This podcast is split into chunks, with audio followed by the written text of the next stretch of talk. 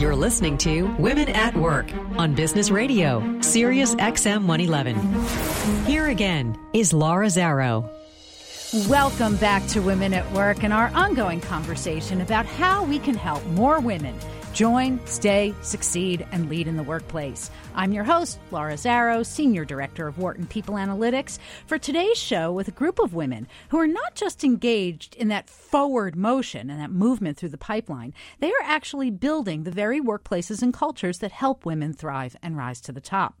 In our first segment today, we talked with Harper Wilde's co founders and CEOs, and we're continuing our discussion of women in entrepreneurship with someone on the other side of the equation, Gail Ball, managing partner of Chestnut Street Ventures. As many of us know, and as we talked about earlier, investing is traditionally a male dominated field with a huge impact on the development of new businesses worldwide, um, often continuing a cycle of men funding male led businesses, and unfortunately not putting those same dollars towards businesses started by women. However, this is starting to shift, largely thanks to women like Gail Ball. Her work in encouraging women to take leading roles in investment companies leads other women to greater financial freedom and social impact. And we know that if we want more women to build and run effective businesses, we need more women in venture capital. So, for this reason and many more, we're delighted to have Gail Ball with us in the studio today. For those of you who don't know her background, she's the managing partner of Chestnut Street Ventures. She's held decision making posts at nearly every seat around the financial services table banking executive, regulator, service provider, and board member in both for profit and not for profit and social impact markets. Among her many areas of expertise are financial services, portfolio development, financial analysis, and information tech. She recently served as a C suite member of the Bancorp Bank and has worked in executive roles at PNC Bank, Chase, and Capital One. She's a member of Reserve Trust and another amazing Wharton alumna. So, with that, welcome home, Gail. Gail. Thank you very much. So, in the last half hour, you were here as we were talking with the co-founders of Harper Wilde. Um, from a VC's perspective, what are what are the things that they're doing that are right? What's contributing to their success? Fabulous question. The two women who have founded Harper Wilde are bringing something to the table that we look for in every founder, set of founders. We're looking for people who are passionate and grounded and have the personal resilience to find the answers to the problems that they uh, saw in the marketplace and they're trying to solve for everybody else. The other thing that I heard them say, which was just really uh, fun, was that one of those special circumstances that they keep coming up against, pitching their company to women, that they found a solution which I have often advocated even before I came to Chestnut Street Ventures, which is figuring out how to really respect the person on the other side of the table.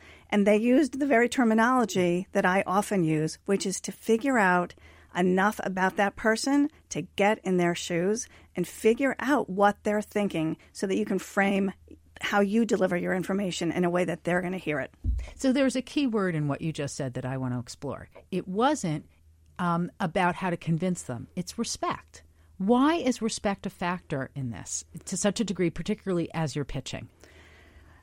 My experience and what I read about in the industry experience overall is that when it really comes down to it, people in my seat are really making a bet on the person that's sitting across the table from them.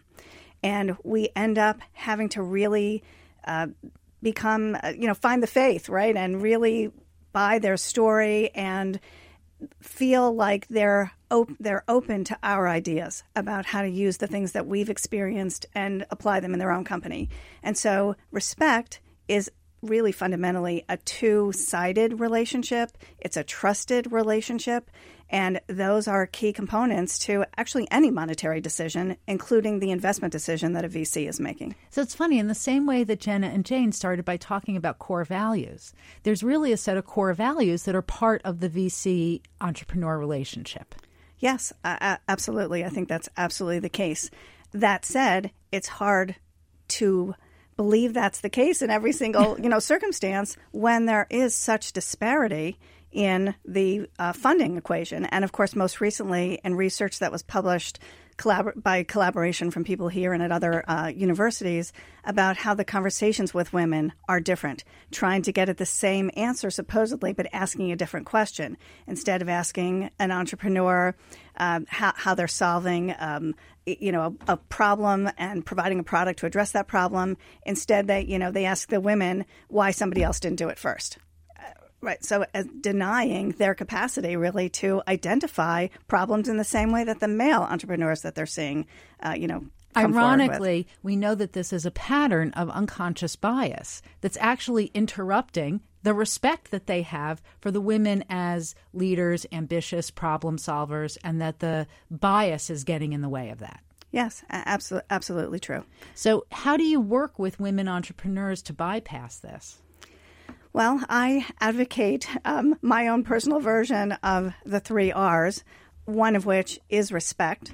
Um, and I really was laughing almost to myself to hear uh, Jen and Jane using those words because I really haven't met them in this capacity before. Um, and also, they were so witty in how they did it. Yes, absolutely. Humor, by the way, I think is always incredibly powerful communication tool. Um, I know recently I saw something Adam Grant posted to that effect. Mm-hmm. Uh, so, yes, brilliant and witty. The second R in my mantra is about being resourceful. And in that respect, I mean, being a founder who is willing to be open to all kinds of other inputs and to look for resources in others that you might have you know denied or walked past or ignored and of course when you're dealing with somebody like an audience of all men who can't abide by how you speak and they're not hearing you you've got to start figuring out what resources they could bring to your uh, solution and your business and change your questions to draw out their resources because when they give you something, then they have more of a stake, uh, you know, in your success. So I think keeping resourcefulness and being open to where the resources are around the table is another key element of communicating with VCs. And the third piece is resiliency. Uh, and in that respect, what I frequently uh, co- coach people on is that is not just getting up and you know fighting the good fight uh, the next day, but actually being prepared for the fight. And that instead of looking at resilience as a response, look at it as a proactive you know measure and to get yourself ready for the unexpected or adverse outcome in the conversation and you know have that Little, and be armed. And be armed, exactly. So, in the same way that before you go into a marathon, you hydrate, you sleep, you exercise, you make sure you have your nutrition, that's going to protect you against the onslaught against your body. Your information, your practice enables you to go in there and take whatever's coming your way. Absolutely. So, I want to back up though, because it sounds like one of the key things to coping with that dynamic when you're pitching um, and being able to kind of penetrate the negativity that you're feeling and listen for what it is that's going to crack them open and get them to listen to you and be in dialogue requires some EQ, some emotional intelligence, mm-hmm. which, you know, a lot of people say women come to kind of naturally. I like to believe men have it too. But the question of how we can tap into it, particularly in an environment where we're anxious and where we have to be consummate professionals. Yes, absolutely. And I'll just say to volunteer something from my own experience from uh, my youngest days, I didn't do that very well. I actually came to the University of Pennsylvania and to Wharton because I didn't do that well. My parents wanted me to be an accountant so that I could be independent and you know support myself, and they had it in their mind that I would go to some other college instead of the university, where if I exhausted all the math courses and the accounting, there would be nothing else to do. And I said, well, then I'm only going to the University of Pennsylvania because I can never practice a profession where I have to sit in a room. I have to practice where all the rules come from 12 men sitting around a table making the rules, you know, which then was the Financial Accounting Standards Board. So it took me a while to learn that they had fruitful information and that I should be open uh, to having it. Um, so there's another part of this equation. So we know that how the entrepreneur makes the pitch, how a woman entrepreneur learns to permeate that kind of wall of bias is critical. What about the other side? What are you doing with the VCs to get them to be open minded because at the end of the day, they do want to make money off of these businesses. And the women are representing a whole new um, set of talent that's coming into the marketplace and the economy. Mm-hmm. A- absolutely. Um, two things that are top of mind for me and my fund, and actually for my colleagues at the other alumni venture capital funds, of which uh, you know I'm a part from the Launch Angels perspective. Um, first and foremost, we're trying to be really uh, a resource for the young women coming into venture capital. So we have an extraordinary fellows program where undergraduate and graduate students who have an interest in developing a career in VC volunteer essentially five hours of their time to work with us primarily in our marketing work, but they also support us from a venture analytics perspective and from a technology perspective. Hold on for one moment. So while we're there, if there are young women who want to become a fellow, mm-hmm. what skills do they need to have and what's the application process? Uh, let me start with the application process. Uh, we have a website. I can't recite it precisely, but if you email me at gail at chestnutstreetventures.com, I'll absolutely get it to the right place and to the team that manages and creates this great environment for our fellows. And when you do email her, let her know you heard her on Women at Work. Excellent. um, and so we're our fellows have great placement rates after they complete their work with us in the venture capital community. And so that's one very critical thing that we can do. The other critical thing that we are doing is really trying to concentrate on the women who have deals irrespective of the size of the firm and where their you know firm is and what sector they're in since our fund is industry agnostic, we look for a global footprint, we can be as open door as possible to other women who have deal flow to share with us. That gives us an opportunity to understand what will make them successful and you know send deals their way. So we're working both within launch, you know, within Chestnut Street Ventures and also with the industry to try and improve things.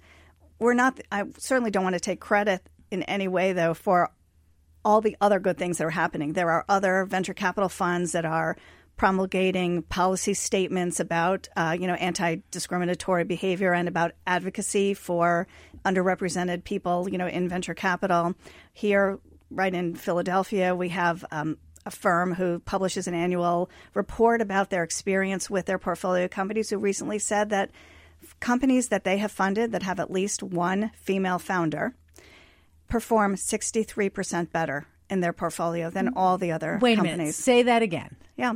Uh, that a company that they invest in that has at least one female founder performs 63% better. 63% better. And what are the standards of performance that are being used? Uh, those are actually return performance uh, you know, metrics. And of course, returns are on paper for an extended period of time, but the grounding is tr- you That's know, transparent an enormous difference. Yes. To what do you tr- attribute it?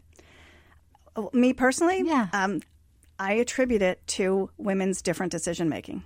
Um, and just to give an analogy outside of our industry, I, when I was at the Bancorp, I worked with um, somebody who was a leader early on in uh, securitizations who actually had a case study, a Harvard case study written about them. Today, what they do primarily is um, extreme sports. And he told me he never attempts an extreme sport event unless there's at least one woman in the team that they're going out with because the women keep them safe and smart. So it, it's a different way of thinking that balances out Absolutely. the strengths and also fills the weaknesses. Absolutely. Once again, a diversity of thought that's necessary for innovation. By the way, this is Women at Work on Business Radio, Sirius XM 111. I'm your host, Laura Zarrow, and I'm talking with Gail Ball, managing partner of Chestnut Street Ventures. If you have a question about what we're discussing, and if there are any aspiring entrepreneurs listening who have a question for Gail, give us a call. You can reach us at 1 844 Wharton. That's 1 844 942 7866. So, Gail, I appreciate that you're noting that there are outstanding examples of good practice, that there are policies that are being written, that um, there's a whole community that's trying to make progress here. Um, yet, you're also doing something really important, which is you're starting with your own culture and your own community. So, let's start with the community at large. How do, because we talk all the time about networking for you in venture capital where does how do you approach relationship building and learning about other people whether it's potential people to serve as vcs or potential entrepreneurs I- go back, I think, to the something you said earlier, crediting Jenna and Jane, which is to just have a sense of humor and lightness when you're talking to anybody about anything. Um, last week, I was on my way and working hard to get there uh, to a family reunion on my husband's side. And literally every person I spoke to last week, whether they were a founder uh, or whether they were somebody interested in investing, you know, learned that about me and learned from me that my husband's family is a role model for tolerance in every conceivable way. And in our family reunion, there are people, multiple languages spoken, there are multiple ethnicities, there are people who've been successful and others who might be considered, you know, less successful, and every one of them is, you know, welcome. And actually, every person I spoke to, and by the way, they were all men, last week.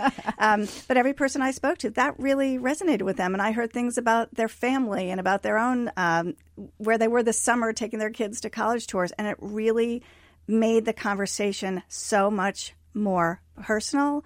Uh, and it created a type of trust that might have been transactional as it related to just having a conversation.